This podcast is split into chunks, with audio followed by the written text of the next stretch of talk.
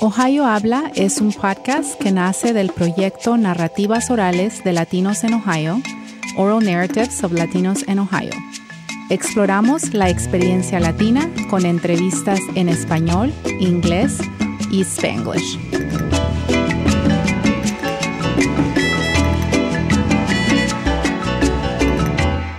Bienvenidos a Ohio Habla. Soy Elena Fowles.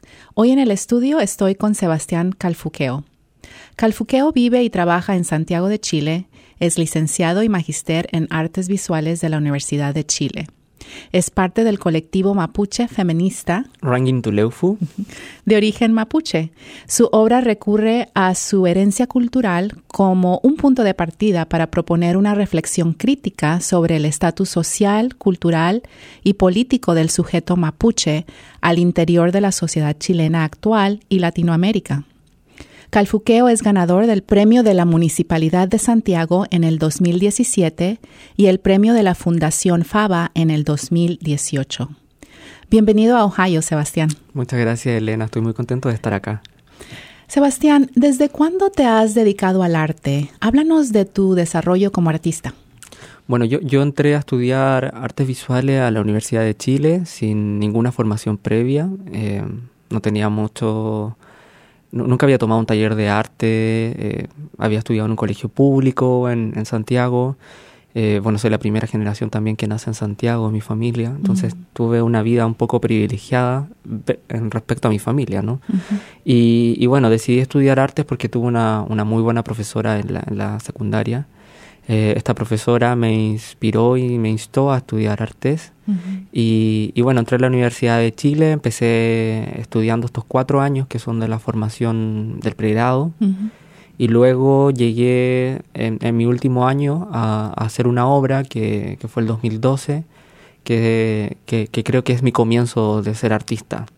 Es una obra que, también le guardo mucho cariño y creo que desde ese comienzo eh, sigue para adelante mi carrera para denominarme como artista. ¿Y nadie en, tu familia tenía esta inclinación o aprendiste de, tal vez alguna familia, nada? No, bueno, vengo de, padres feriantes, de padres comerciantes y abuelos que fueron, que luego puedo como explayar un poco más de eso, pero abuelos eh, de la migración de la diáspora mapuche que fueron mm.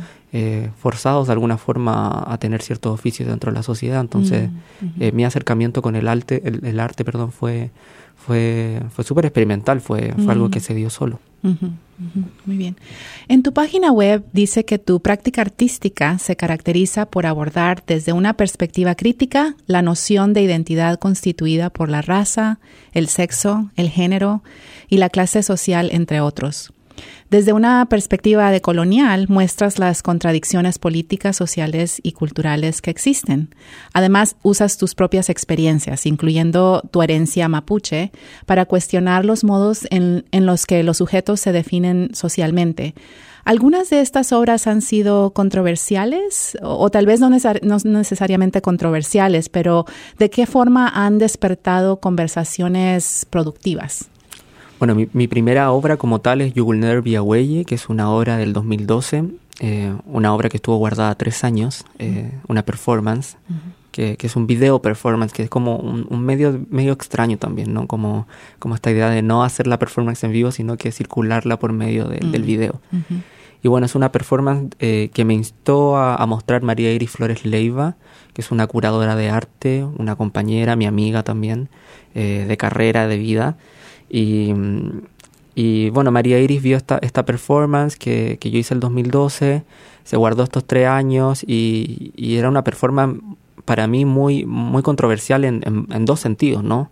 En un sentido por el tema que trataba, que era sobre cómo habían otras experiencias, otros cuerpos, otras identidades antes de la colonización mm. española que no respondían al binarismo de femenino y masculino y que tal vez no respondían tampoco a las categorías identitarias como hombre o mujer. Mm. Entonces, eh, en ese sentido era muy polémico y controversial instalar eso dentro del mundo del arte cuando no se estaban dando esas conversaciones en ese momento, ni tampoco eh, dentro de la comunidad mapuche se quería hablar del tema de género. Mm. Entonces, eh, en ese sentido era muy controversial esa obra y al mismo tiempo para mí era muy controversial porque eh, la obra trabaja bajo, bajo mi vida, mi experiencia de bullying en el colegio por ser homosexual y mapuche. bueno, yo, yo me defino como no binario también, ¿no? Y, sufrí mucho en, mi experiencia de vida con, eso. Y, la frase inicial de, la performance habla sobre mi abuela paterna, mapuche, que, ella dice que, no quiere conocer un sobrino travesti porque en la cultura mapuche no hay maricones. Mm. Entonces, eh, la obra tiene para mí dos controversias, ¿no? Una es el medio, el arte, la comunidad, y otra también es como eh, esta figura eh, hermosa de mi abuela que yo amo y que me crió y ha sido muy importante para mí, pero también es como exorcizar e, ese aprendizaje patriarcal y colonial que también está de por medio con ella. que está ahí presente, claro, claro.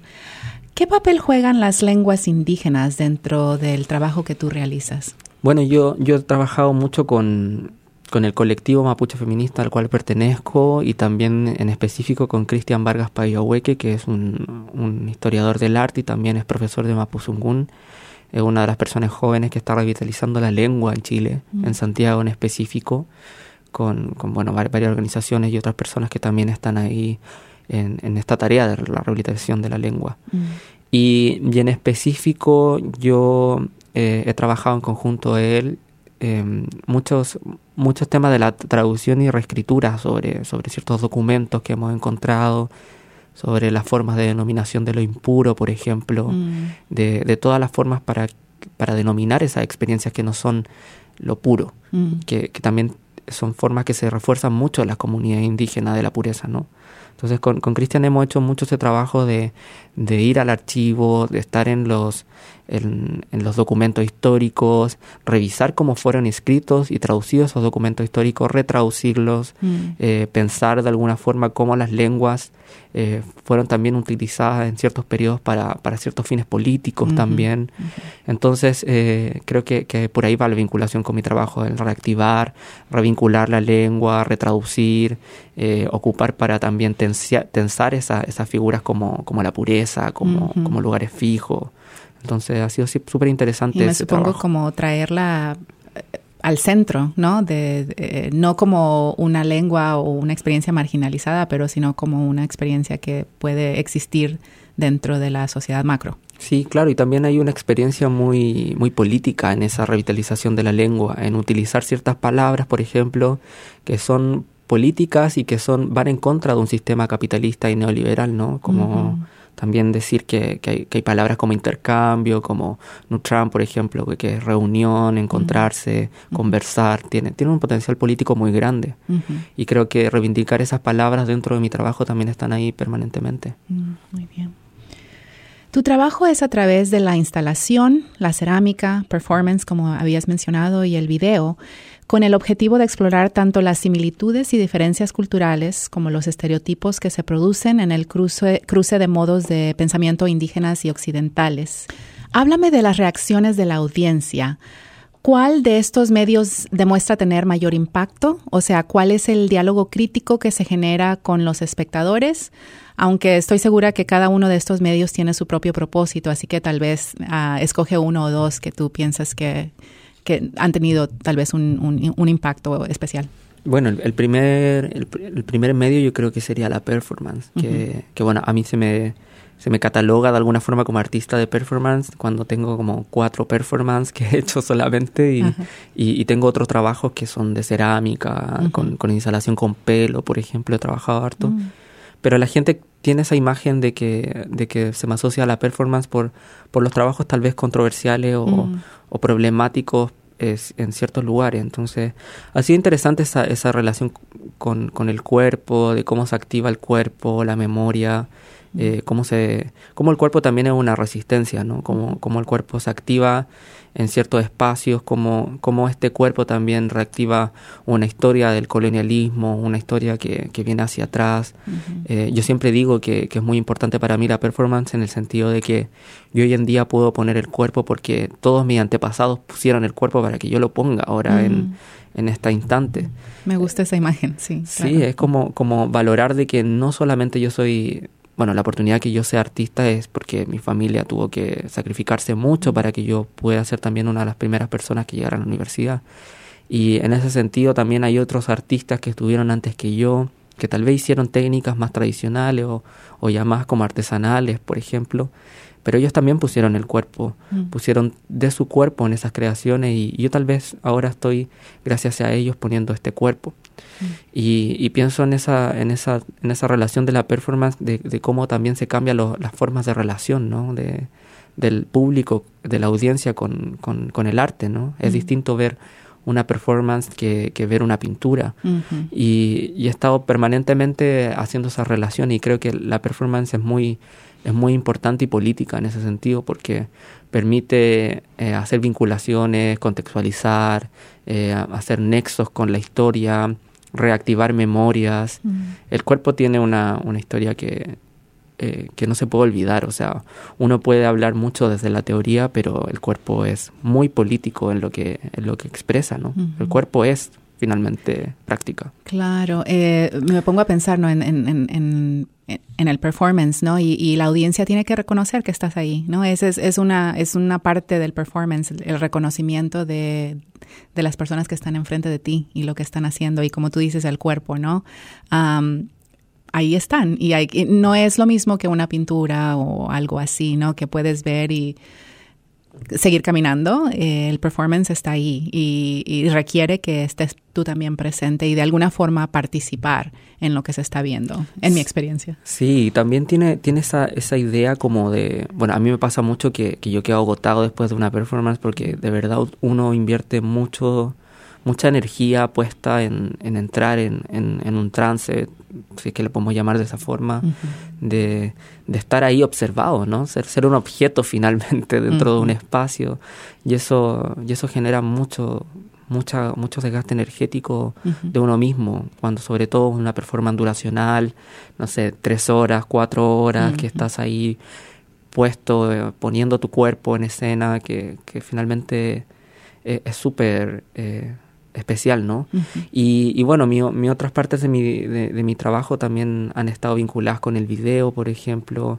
El video ha sido ha sido súper importante en el sentido de cómo se, cómo se vincula también con, con espacios que no son el arte todos mis videos están en línea, mm. eh, no tengo nada guardado, aunque las galerías quieran que, que, los cosas, que, que, las cosas estén ahí eh, privadas eh, bajo siete llaves. Bueno, yo no, estoy en un sentido contrario, tengo todos mis videos liberados. Creo que el arte también tiene un, valor pedagógico y el video es súper importante en ese sentido porque permite circularlo en internet, circularlo en medios que, que la gente hoy en día tiene una familiaridad muy particular con el video. Bueno, también otra de las cosas que hago es cerámica, he estado trabajando harto con, con la materialidad porque también me gusta lo manual em, y en general eh, disfruto mucho del proceso también de creación de, de, la cerámica que tiene, tiene varios procesos como el modelar, el dejar secar, el, hornear, luego volver a esmaltar, salen todos los colores, la química, entonces son, son procesos muy distintos en los cuales estoy involucrándome constantemente y creo que son distintas formas de hacer, pero, pero todo es un trabajo en conjunto al fin y al cabo. Tu página web documenta varias obras que requerirían grabar quizás otros tres, cuatro podcasts más contigo. Así que te pido que escojas uh, uno de estos trabajos y nos hables sobre su contenido y su recepción.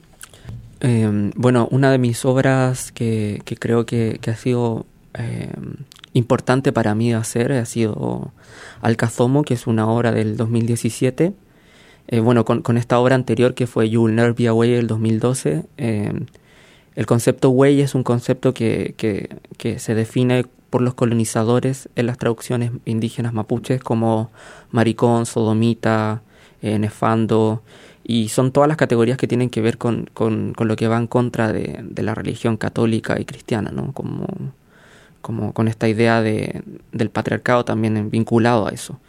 Y, bueno, a mí se me, se me vinculó mucho esa imagen de lo huelle a, mi trabajo, ¿no? A pesar de que la obra decía, tú nunca vas a ser un huelle, mm. eh, pasó todo lo contrario un poco, como que la gente empezó a utilizar un poco ese, ese concepto y, fue bien masificado de alguna forma porque, porque también el video estaba en línea, mm. podía acceder todas las personas, salió del mundo del arte lo empezaron a ocupar muchos amigos para clases de sexualidad, filosofía, mm. y eso también era súper interesante, pero también me había dejado como categorizado en ese trabajo, mm. como que ese trabajo era, era, era el primer trabajo que, que la gente sabía que, que me asociaban inmediatamente a ese trabajo.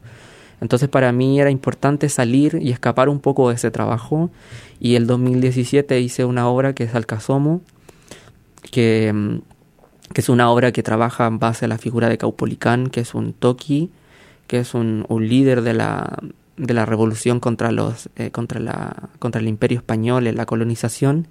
Y Caupolicán es un, es un hombre que, que es elegido líder de, de, la, de la rebelión por cargar un, un, tronco, según la, según la mitología, la leyenda, ¿no? Eh, por cargar un tronco dos días en sus hombros sin desvanecerse versus sus contrincantes que, que, sí se desvanecieron, ¿no? Entonces, eh, Caupolicán es el líder porque, porque es el hombre, es el macho, es el, el hombre viril que, que aguanta, ¿no? Entonces todas las representaciones como desde la escultura, desde, desde los imaginarios coloniales y desde los imaginarios mapuche también han sido muy, muy como virilizantes, masculinizantes. Y, por ejemplo, cuando uno ve una escultura de Caupolicán, ve un hombre de dos metros, gigante, musculoso, que carga el tronco y, se, y lo puede, puede con todo, ¿no? Entonces yo miraba esas esculturas y decía, bueno, yo soy todo lo contrario, ¿no? Soy, soy más bien femenino, como mi, mi, cuerpo es bajito, soy menudo, entonces decía, yo no me veo representado ahí. Mm. y, y, bueno, hice, hice una performance donde al comienzo se graba el, el proceso de vaciar un tronco, un tronco tradicional de, de madera nativa que es coihue, eh, del sector del territorio histórico mapuche y este tronco se, se ahueca porque, porque, bueno, tiene un texto que, que, habla sobre, sobre qué significa para mí vaciar, desaprender, mm. em, desbordar, votar, como quitar todo ese, ese, carga, esa carga colonial, todo lo que se nos ha enseñado, termina el texto. y, y, hueco en, en Chile significa, eh, es una forma peyorativa para decir homosexual. Mm. Entonces, como las personas que son huecos es porque carecen de algo, ¿no? Mm. Es una forma muy, muy despectiva para, para, para decirlo. Sobre todo como los 90, 2000, como la generación que yo al menos me, me crié, eh, que permanente a mí, permanentemente a mí me decían ese, ese apodo, ¿no? Mm.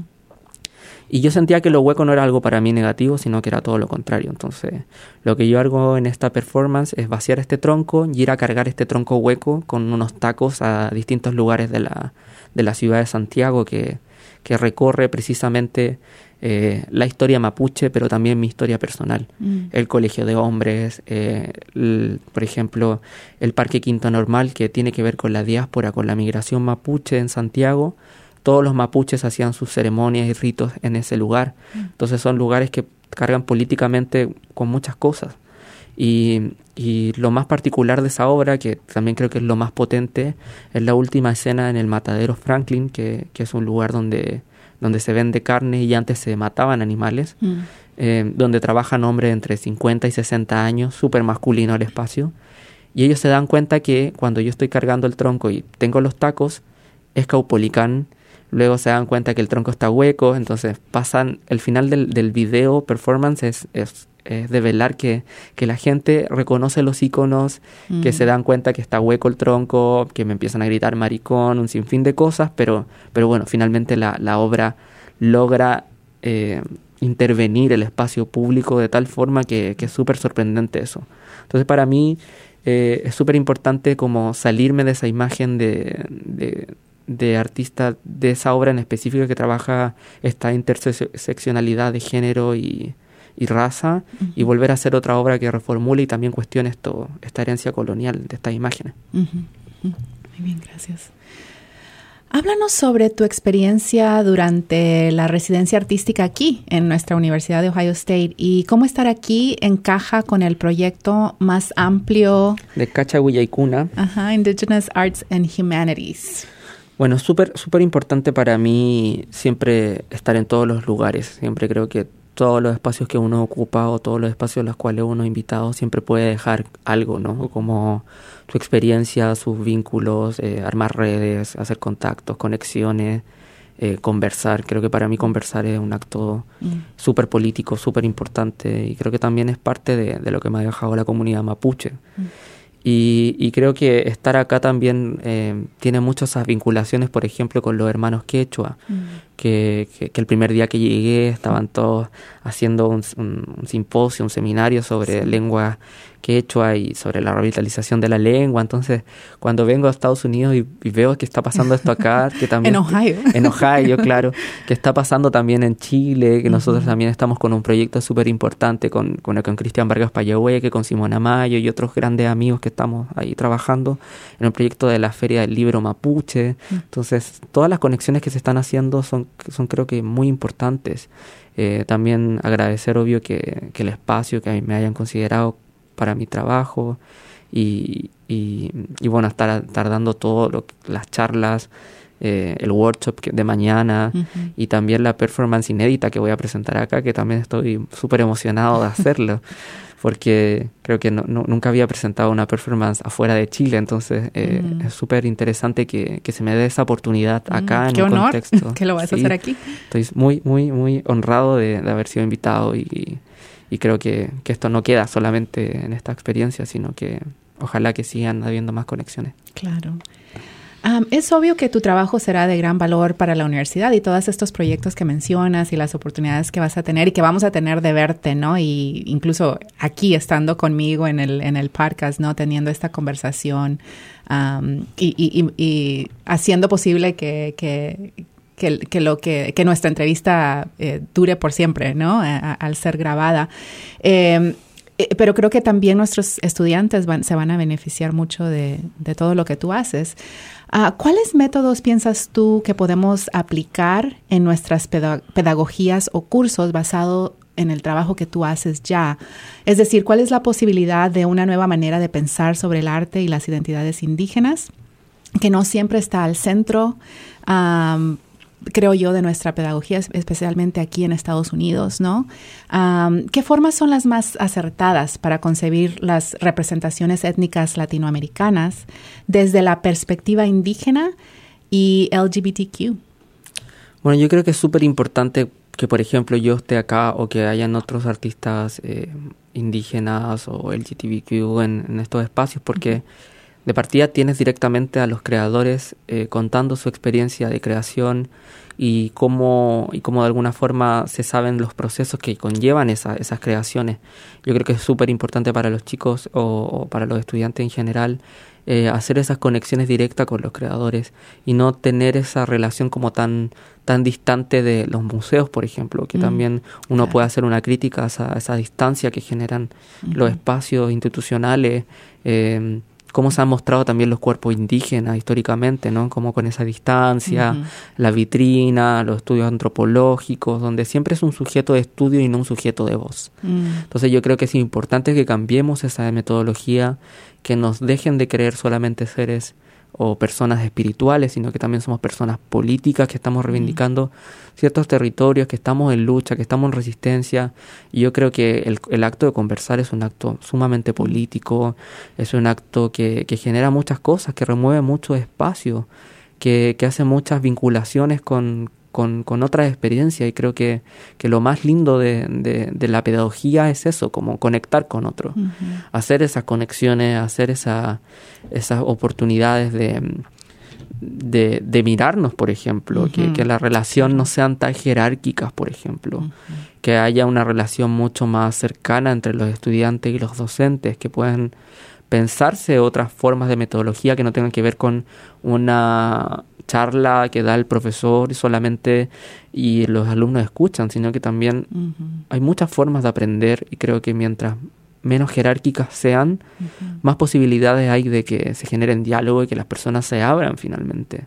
Creo que, que, tal vez ese es el desafío que tienen las pedagogías del arte, por ejemplo, de salir de esos, de esos lugares, activar otras formas de relación, activar la visualidad, activar el cuerpo, activar la memoria.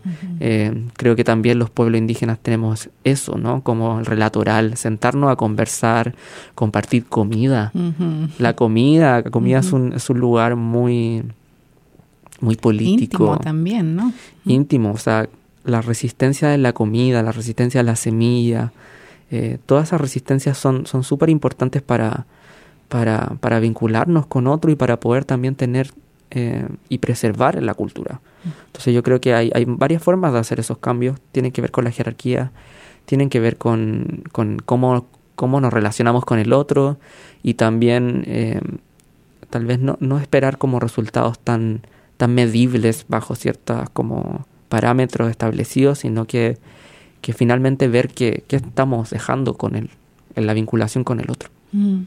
Me hace pensar mucho en esta idea de aprender juntos, ¿no? Eh, mm, por ejemplo, cuando, sobre todo, no siempre se da o no siempre se practica en nuestras aulas, ¿no? En, nuestros salones, eh, esta idea de de aprender juntos con los estudiantes, de, de, probar algo nuevo con los estudiantes, ¿no?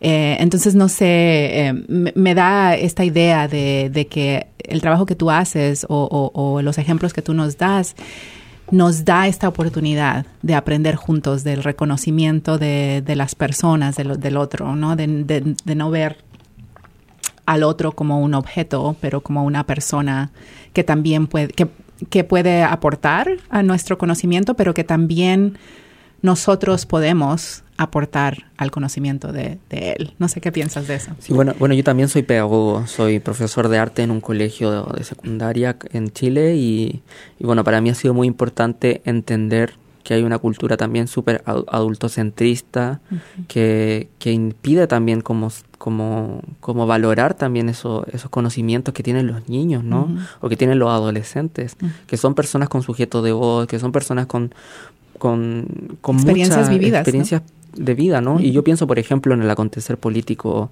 que me es inevitable no decirlo también acá, eh, la revolución que se está dando hoy en día, eh, el gran movimiento ciudadano que se está dando hoy en día por el cambio de constitución en Chile se dio a partir de los secundarios, de los secundarios que comenzaron un movimiento muy grande y que hoy en día el gobierno quiere dejarlo afuera de la constitución.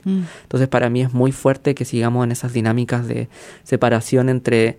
Eh, adultos y niños, ¿no? Cuando los jóvenes tienen mucho que enseñarnos, tienen mucho que, que, decirnos, ¿no? Y yo creo que las generaciones jóvenes tienen que, que, estar dentro de las discusiones que estamos dando también. claro. Sebastián, ¿hay algo más que quieres compartir con nosotros acerca de, de tu trabajo um, ahora o tal vez futuros proyectos? Bueno, tengo, tengo hartos proyectos para el otro año. Son, son proyectos que me tienen muy emocionados, que son que, es como una casi primicia que estoy así diciendo. a ver, a ver. Eh, bueno, estoy, estoy en tres bienales para el otro año, Bienal de Guatemala, eh, con la curatoría de Alexia Tala, eh, Bienal de Mercosur, con la curatoría de Andrea Yunta, bueno, y y Bienal de Sao Paulo con, con la, bueno, son varios curadores, pero eh, el, uno de los principales, Jacopo Cristevi. Y, y, bueno, son, son, son mega instancias para mostrar tu trabajo, para hacer vinculaciones también con otros artistas en Latinoamérica y creo que, que eso, eso va a generar muchas cosas, que creo que me tiene muy contento también hacer esas vinculaciones y, bueno, voy a estar en otros proyectos en, en Australia, en Estados Unidos también de nuevo, en Nueva York, en el Performative Space. Em, y en Chile también algunas cosas que están ahí pasando. También en la Tate el otro año en abril, entonces como hay hartos proyectos ahí que están pasando y estoy muy emocionado de que de que se estén abriendo tantos campos para mí. Claro, claro, pues mucha suerte en todo esto. Muchas gracias. Sebastián, ah, fue un placer tenerte aquí en el estudio ah, y, hablar contigo, tener esta conversación, eh, me encantó. Muchas gracias por, por este espacio y por la conversación. A todos, gracias por escucharnos y recuerden seguirnos en Facebook y de compartir este podcast con otros. Hasta la próxima.